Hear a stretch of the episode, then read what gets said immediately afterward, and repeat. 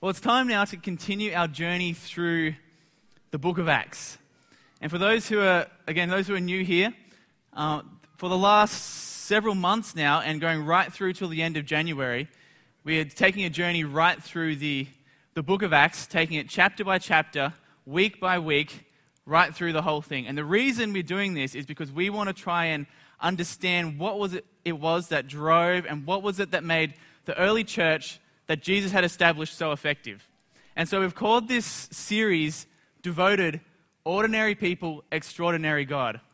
And the reason we've called it Devoted is because the word comes from a key verse, a key passage that we've selected for this whole series, which we have, have up here in our banner, Acts chapter 2, verse 42 and 47. And it says, They devoted themselves to the apostles' teaching and to the fellowship, to the breaking of bread, and to prayer. And what was the result? And the Lord added to their number daily those who were being saved. And so here at Kingscliff Church, we want to be people who are devoted to prayer, people who are devoted to the scriptures, people who are devoted to fellowship, to the breaking of, pre- of bread, and ultimately, people who are devoted to Jesus. Now, this week, we're up to Acts chapter 11, and this is in many ways the last chapter in a transition that we're taking place, that's taking place in the book of Acts between the, the gospel being primarily preached to the Jews and then the switch, the transition to be, it being preached to the Gentiles. And so in Acts chapter 7, we had the, the killing of Stephen. In Acts chapter 8, we had Philip, resulting from that persecution, going out and spreading the gospel in places such as Samaria and the Ethiopian man. In chapter 9, we see the conversion of Saul. And then in chapter 10, we see Peter, which Daniel did a great sermon last week on this, we see Peter had this vision from God showing him that there is no person who is unclean or common, but the gospel message is to go to every single person in the whole world. So, Acts chapter 11 can be divided up into two main sections. The first section, we simply see Peter recounting and explaining the experience in the previous chapter. So, that's about him having the vision, the experience with Cornelius. And since we had a whole sermon on that last week, we're going to spend essentially no time on that this week. The second half is where we're really going to focus our attention on. And this is verses 19 to 13. And here we see the start of a brand new church in Antioch. Now, I believe that this second half of this chapter is particularly relevant for where we are um, at, the, at this present moment as a church. Because we are about to launch, and Pastor David and Pastor Daniel talked about this last weekend a brand new church campus in Tweed. And so, what we're going to do today is we're going to look at the, um, some of the, one of the, an effective church plant that's gone before us in Antioch.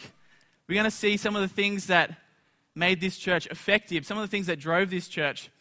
And, at, and we're going to see what can we learn? What are some principles that we can learn from the church in Antioch that we can apply to our ministry in the church campus in Tweed, that we can apply to our ministry here in Kingscliff Church, and that we can apply to our own personal lives as well. And so that's sort of where we're heading.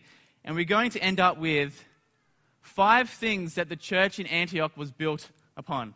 So if you forget everything that I talk about this morning, just try to remember these five things, because if you remember these five things, you remember basically the whole of my message. Now, the very first one is that the church in Antioch was built upon ordinary people. Turn with me to Acts chapter 11 and verse 19. Acts chapter 11, verse 19. And we're going to be, all the verses that are from Acts 11 we'll be reading in the Bibles, and other verses you're welcome to turn to them, but they will be also on the screen. Now, Acts chapter 11, verse 19 says, Now those who were scattered because of the persecution that arose over Stephen traveled as far as Phoenicia and Cyprus and Antioch, speaking the word to no one except Jews. But there were some of them, men of Cyprus and Cyrene, who on coming to Antioch spoke to the Hellenists, that is, the, the Greeks, the, the, the, the non Jews, the, the Gentiles. Um, they spoke to Hellenists also, preaching the Lord Jesus. So here we see, as I was saying, there was this transition that take, took place. Stephen was killed, and then as a result of that, there was this great persecution that broke forth, and um, led by Saul and he was racing around in Jerusalem in the church, dragging um, the believers out of their houses and putting them in prison. And this resulted in many of these, the, basically 5,000 people at least being spread all across um, the surrounding areas. And this is, um, this, is how, this is the context of our, our passage this morning. Now, there's three primary places that it mentioned that they went to that we read just then. The first one, now I'm not sure if you can see on that map up there, but the first place they went to was Phoenicia, which is that section there. So that's a strip of coast about 100 miles long on the Mediterranean Sea.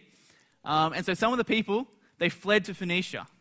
Another place where some of the people fled to was this island called Cyprus. Now, Cyprus is going to again become significant as we journey through the book of Acts. Um, but some of them went to Cyprus. But the place that's of particular importance is those who fled to Antioch. Now, there are two Antiochs that appear in the book of Acts, but this is Syrian Antioch, and we find that up here. Now, Antioch was about 500 kilometers north of Jerusalem. It was not just a little village or a little town, but this was a full blown city. They estimate there was around about half a million people who lived in Antioch. Some estimates as much as 600,000. And if you think of the ancient world, that's a pretty big city. It was actually the third largest city in the whole of the Roman Empire. And Antioch was very much a, a, junction of the roads. The roads that came from the east, the roads that came from the south, and the roads that came from the north, they all went through Antioch. So anyone traveling anywhere in this sort of part of the world, they went through Antioch. And as a result, Antioch had diverse cultures. There was many god, gods that people worshipped throughout the city. And it was known for its lack of morality. And this is the situation that some of these believers found themselves in when they fled the persecution and went to Antioch. And so, as they went to Phoenicia, as they went to Cyprus, as they went to Antioch, they went there and they spoke primarily and exclusively to the Jews. And they were converting Jews to, to, know, to learn more about this, this Messiah who died upon the cross and, and to learn about the hope that we have as disciples of, of Christ. But the believers in Antioch, they did something different. There was a certain group of believers there from Cyrene and from Cyprus who said, you know what, we're going to speak not just to the Jews, but we're going to speak also to the Gentiles. And as we're going to discover, the result of this is a thriving, mission focused, generous, Christ centered church, which eventually became the base for a lot of Paul's missionary endeavors. His first missionary journey, his second missionary journey, his third missionary journey all began in Antioch. Now, the question we, we're going to unpack first is who were these people that took on such a large task as converting the pagan people of, of Antioch. Let's go to verse 20. So, Acts chapter 11 and verse 20. And this is what it says. It says, But there were some of them, men of Cyprus and Cyrene, who on coming to Antioch spoke to the Hellenists also, preaching the Lord Jesus. Did you see who it was? What were their names? Any names given? No names given. The truth is, we have no idea who these people were, except they were from Cyprus and Cyrene. And I think that's a really important point. If we, a bit of revision from Acts chapter 8, we saw that when Saul, um, Stephen was, was killed and there was this great persecution that broke out in the church, it said that there arose on that day a great, a great persecution against the church in Jerusalem, and they were all scattered throughout the regions of Judea and Samaria, except who? except the apostles. So these 5,000 missionaries, they were not the educated, they were not the professionals, they're not the big names, the sophisticated people, the, the, the superheroes of, of the, the early church, but these were just ordinary, everyday people, like myself, like yourself. And these were the people that took on this large, diverse, challenging mission field that was Antioch. So, how did they achieve this? How did these people achieve taking such a large city for Christ? The answer is in verse 21. It says, And the hand of the Lord was with them, and a great number who believed turned to the Lord. What was with them? The hand of the Lord. And that's what this whole series is about. Ordinary people, extraordinary God. Ordinary people can do extraordinary things if the hand of the extraordinary God is with them. And so the first thing, oh, here, they were just ordinary people with an extraordinary God.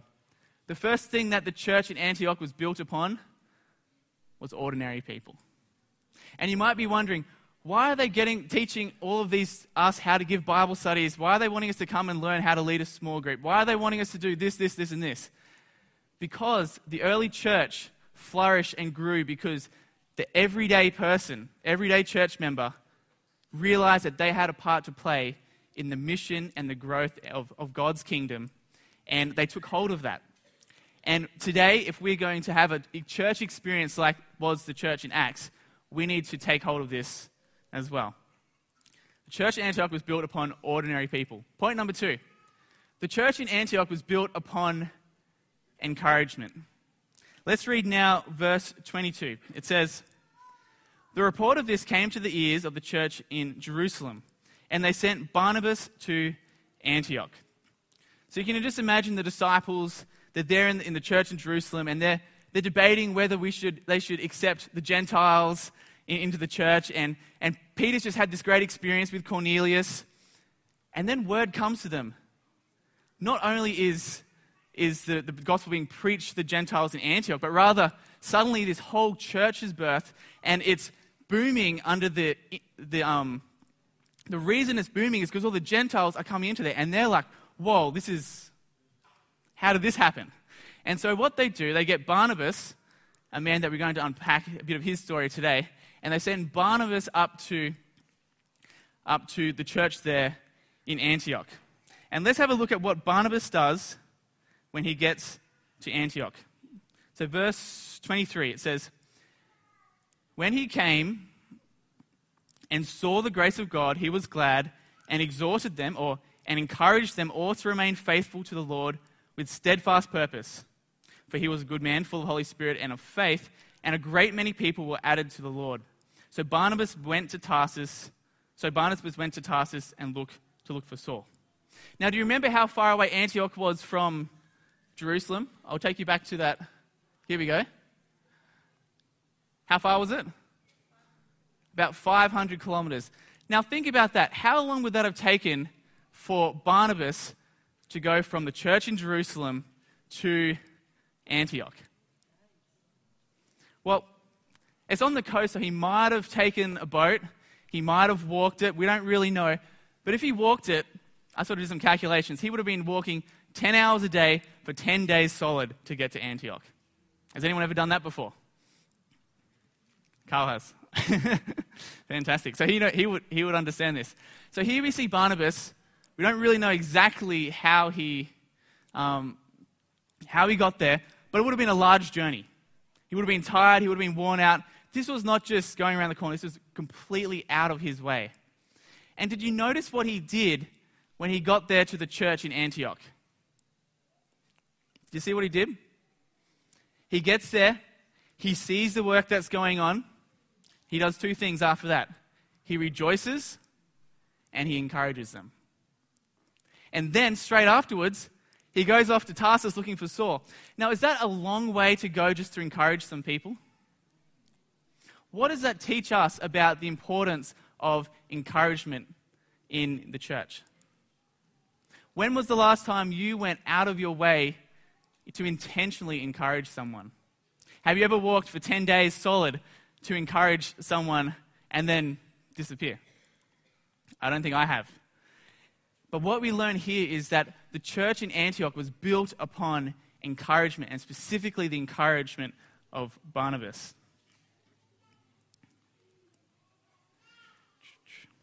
Now, why is encouragement so important in the church? Why is it that we need encouragement? Well, one of the reasons is that ministry can often be discouraging. Has anyone, anyone here ever found ministry to be a discouraging experience? Let me give you an example. Saul, remember, Saul, he, he was involved in the killing of Stephen, and then he went to um, Damascus, and on the way, he had this incredible conversion experience. Now, after that experience, he stayed for around about three years, and we find this in Galatians, about three years ministering to, him, to the people in Damascus with everything that he had. He probably had all sorts of hardships and challenges. And, but he was doing his part. He was um, doing all that he can to spread the gospel in Damascus. Now, after that three years, he thought, you know what? Maybe I'll go up and I will share, um, I'll go and catch up with the apostles in Jerusalem and have a catch up with them. And this is what it says in Acts chapter 9, verse 26. It says, And when he had come to Jerusalem, he attempted to join the disciples, and they were what? They were all afraid of him, for they did not believe that he was a disciple. Now put yourself in, Paul, in, Saul, in Saul's shoes. Do you think he would have been discouraged? You've been dedicating the last three years of your life to preaching the gospel in Damascus, and you come to the people who are supposed to be the main part of the group of the church, and they're afraid of you. They turn you away. They say, Get out of here. We don't believe you. We don't want to have anything to do with you. Now, how would Saul have gone out from that little meeting? Do you think his head was high? I can imagine his head was low, and he's walking out, a sense of shame and guilt, a feeling like his past sins, his past um, actions will never be taken away from him. And I just would, I just imagine that Saul just sat down in a corner somewhere, utterly and completely discouraged. What happened next? It says, but Barnabas, hang on, where have we seen Barnabas before? He was the one that was encouraging them in, in the church in Antioch. But Barnabas came and he took him and brought him to the apostles and declared to them how on the road he had seen the Lord who spoke to him and how at Damascus he had preached boldly in the name of Jesus. Now, how significant was that little bit of encouragement for, for Saul? It would have meant everything to him. Everyone else pushed him aside but one person, Barnabas, saw him and said, This person needs to be encouraged. He got down beside him. I'm sure he listened to his story, heard about the experiences that he had in Damascus. And then as a result of that, he takes him back and he builds him back up in the eyes of the apostles. That is what is encouragement. Do we have people like that in our church today? I believe that the more people like that we can have in our church, the more successful our ministry will be here because instead of being faced with discouragement over and over again, we will be able to build each other up. In fact, I think I've got it. Here we go. The solution to discouragement is what? Encouragement. And in fact, Barnabas was a serial encourager. Okay, and we find that in Acts chapter 4. And did you know Barnabas wasn't actually his, really, his real name? It says in Acts chapter 4 that his real name was Joseph. It says, Thus Joseph, who was also called by the apostles Barnabas, which means.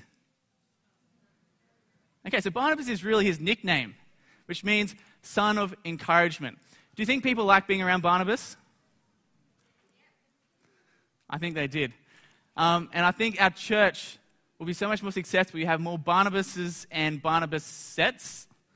I don't know really what daughters of encouragement would be. Now, the result of, of Barnabas' um, of his ministry is seen in Acts chapter 9, verse 27. So this is, remember, so, so Saul has come to the apostles. He's been cast aside. He's discouraged. Barnabas comes to him, encourages him. And this is what happens. It says, But Barnabas took him and brought him to the apostles and declared to them how on the road he had seen the Lord and spoke to them and how at Damascus he had preached boldly in the name of the Lord. And then so he went in and out among them in Jerusalem, preaching boldly in the name of the Lord. What was the result of the encouragement? The advancement of the gospel. Encouragement is a complete ministry in, of, in itself. The Bible even says it's one of the spiritual gifts, the gift of encouragement. Let's jump back to Acts chapter 11 and let's see what was the result of Barnabas' encouragement in Acts chapter 11 verse 23, it says, When he came, so he comes to Antioch after traveling this huge journey, when he came and saw the grace of God, he was glad and exhorted or encouraged them to remain faithful to the Lord with steadfast purpose, for he was a good man full of the Holy Spirit and faith, and a great many people were added to the Lord. If all you did was encourage people, you could see many people come into the kingdom. I firmly believe that. And so, the church in Antioch was built upon ordinary people, number one. And number two, the church in Antioch was built upon encouragement. Number three, the church in Antioch was built upon suffering. What we're going to learn is that God's work needs people who are willing to endure suffering, people who are willing to endure hardships, willing to endure persecutions. Because when God has people who are willing to endure suffering, He then has a group of people that He can do all sorts of incredible things with.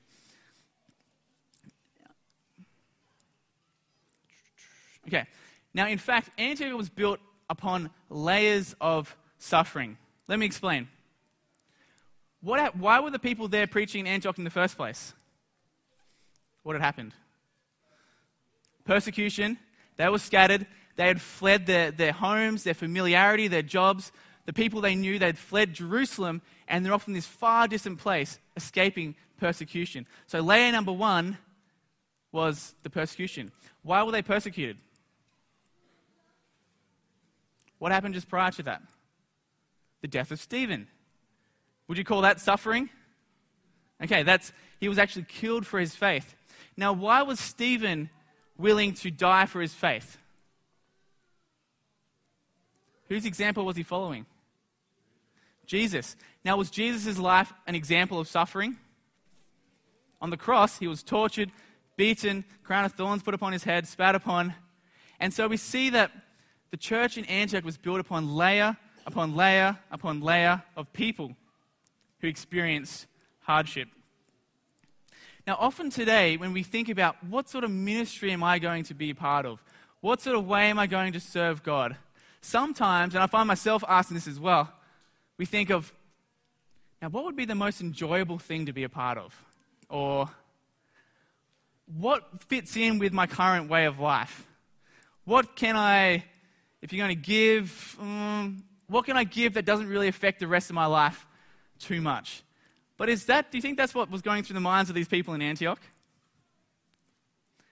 They weren't thinking, what's the minimum that I can do? But they're saying, what is God calling me to? What is the mission that God has put before me? And how do we take hold of that with everything that we have? Now, the, uh, the missionaries that went to Antioch, they were not unique in this. In fact, if we go to Hebrews chapter 11, verse 36, Hebrews chapter 11 is basically the hall of faith. These are the, the movers and shakers of salvation history, basically, throughout the Bible. And th- I just want to give you a snapshot of some of the lives of the people that the, the, the author of Hebrews presents as men of faith to imitate. It says, Others suffered mocking and flogging, and even chains and imprisonment. They were stoned, they were sawn in two, they were killed with the sword.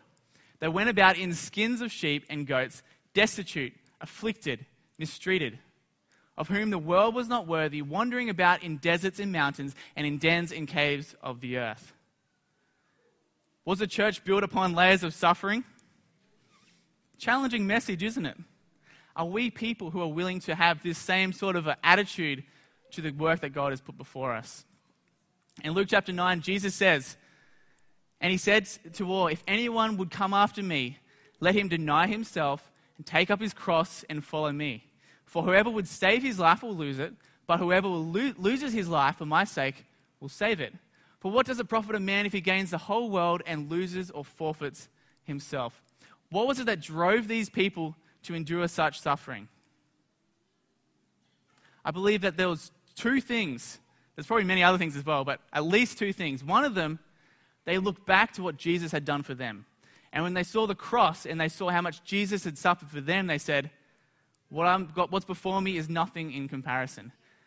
And secondly, they looked forward to the hope that we have in Jesus. And they looked forward to eternity. When they looked at the, what we have to gain, they said, Any price that we pay in this life is so little in comparison. And so they looked back to what Jesus had done and they looked forward to to what was the hope that they had. Now, while the church was built upon suffering, one thing that we learn in the book, Uh, in the, in the ministry to Antioch, is that God is always in control. Satan might throw all sorts of things at the church, but God is always in control. Let me show you how this took place in this situation. Satan's attempt to destroy the, the church went like this Satan uses Saul to kill Stephen, to start a persecution to destroy the church. Does that sound like the last few chapters of the book of Acts? Saul killed Stephen, started per- persecution to destroy the church. Now, what was God's plan? God uses Stephen to convert Saul. And then he uses the persecution to what? Start new churches. Is that pretty cool? But it gets, it's even more than this. Check out this. Then God uses Saul, who was the agent of Satan. And Saul becomes God's agent to minister to those new churches that he accidentally started. Satan's strategies to stop the church are God's strategies to spread the church. And so while the church is always going to be built upon layers of suffering, what we can always remember that is, is that God is in control. Point number four. The church at Antioch was built upon ordinary people, encouragement, suffering, and fourthly, generosity. Let's read verse 27 to 30. This will take us to the end of the chapter. It says, Now in these days, prophets came down from Jerusalem to Antioch, and one of them, named Agabus, stood up and foretold by the Spirit that there would be a great famine over all the world, and this took place in the days of Claudius. So the disciples determined, everyone according to his ability, to send relief to the brothers living in Judea. And they did so, sending it to the elders by the hand of Barnabas and Saul what we learn here is that the church in Antioch was characterized by a radical generosity to those people in need around them. Can you imagine if there was a prophet who came up here and stood up in front of church and said, There's going to be a great famine that's going to affect people all over the entire world? What would we do? We'd probably kick him out. I don't, I don't know what we would do. But here we see this person does this. Agabus comes from Jerusalem to Antioch and he says there's this terrible famine that's going to come to all of the world. Now, if it's going to all of the world, who does that also include? The Christians in Antioch. So, this is, is not just news about people out there, but this is news about what's going to happen to them. And do you notice what the first thing was that they thought of? Did they think, how are we going to survive through this famine? How are we going to stockpile enough stuff for ourselves so that we can get through this? Is that what they thought? No, they didn't. Their first thought was, how do we get enough means together so that we can support our neighboring churches throughout Judea? The church of Antioch was built upon a radical generosity. Now, I believe that the test of a generous person is, is, is how they respond. What is their first response in time of crisis? Do they think about the people around them that are suffering, or do they think, how is this going to affect me? I remember when I was um, over in Egypt, I had been there with three of my best friends, and we'd been doing a, a preaching program in this school in, in, in Egypt. And at the end of it, we got back to the missionary house, and the lady who was one of the, the missionary ladies came there and said, Quick, check your stuff. Someone's broken into the place and been robbed. Now, what do you think I did? I walked straight past her. I walked straight past my friend's Ben's stuff. I walked straight past my friend Lachlan's gear. And I went straight to where all my luggage was in, the, on the other, in my room. And I looked around and said, Oh, laptop stolen. My, that's the main thing. Well, I have insurance, so it's maybe not too bad, but and it's backed up. But I went straight to my stuff. Meanwhile, my friend Ben had his passport stolen, his wallet stolen, his hard drive stolen, and we had flights at 6 a.m. the next morning to get back to Australia.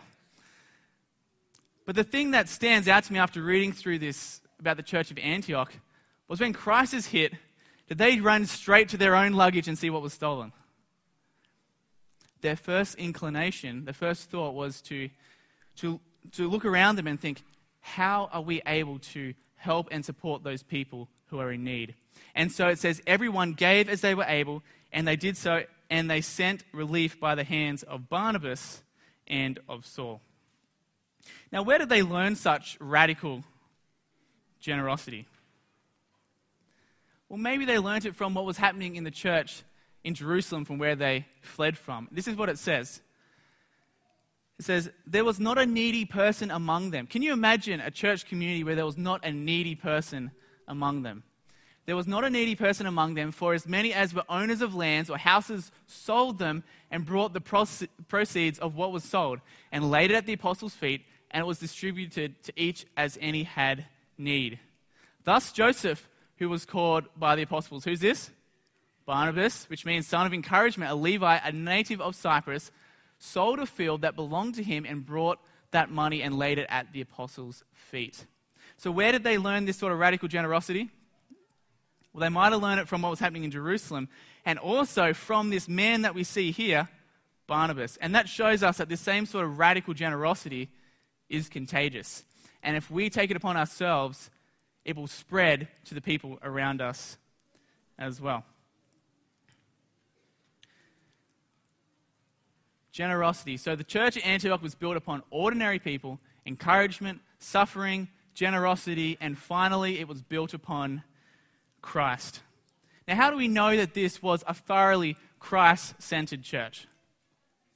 Well, there's two clues that we've already skimmed across, and we're going to go back to them now. The first one is in verse 21, and it says this It says, And the hand of the Lord was with them, and a great number who believed turned, verse 20, sorry, but they, there were some of them, men of Cyprus and Cyrene, who on coming to Antioch, Antioch spoke to the Hellenists also, preaching what? What did they preach?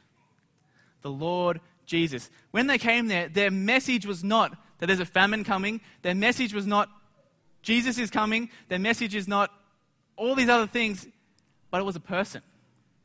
Their message was thoroughly the person of Jesus Christ. All those other things were important so long as they were pictures that revealed the true beauty of their person, their Savior who died upon the cross. So their message was thoroughly Christ centered.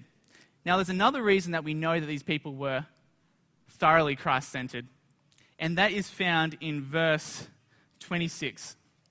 It says, And when he had found him, he brought him to Antioch. This is Saul, brought to Antioch. For a whole year they met there with the church and taught a great many people. And then this final sentence says, and in Antioch, the disciples were first called what? Christians. Have you ever wondered where the term Christian came from? from? Well, it came from the church in Antioch.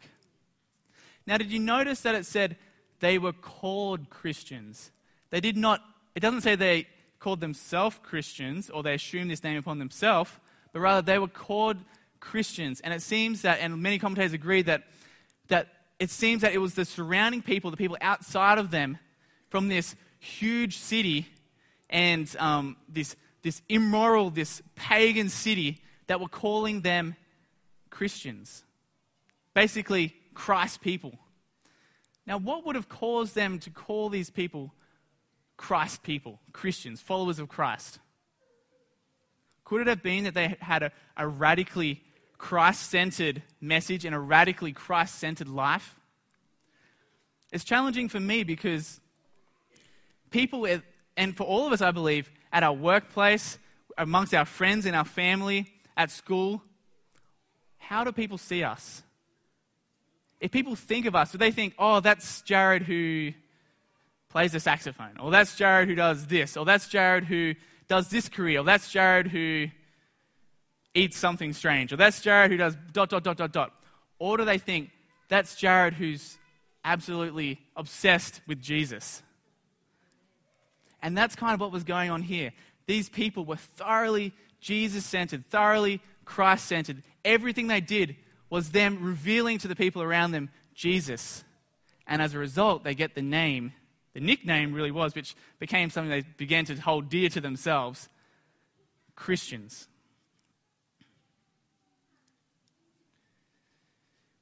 Now, one of the people, a final verse that we're going to look at, Saul was there preaching. He was a part of the Antioch church, and he describes his obsession with Christ in this way. He says, This is in a later letter writing to the church in Corinth For I decided to know nothing among you except Christ and Him crucified. Is that the message of our life? Christ was their everything. Is he?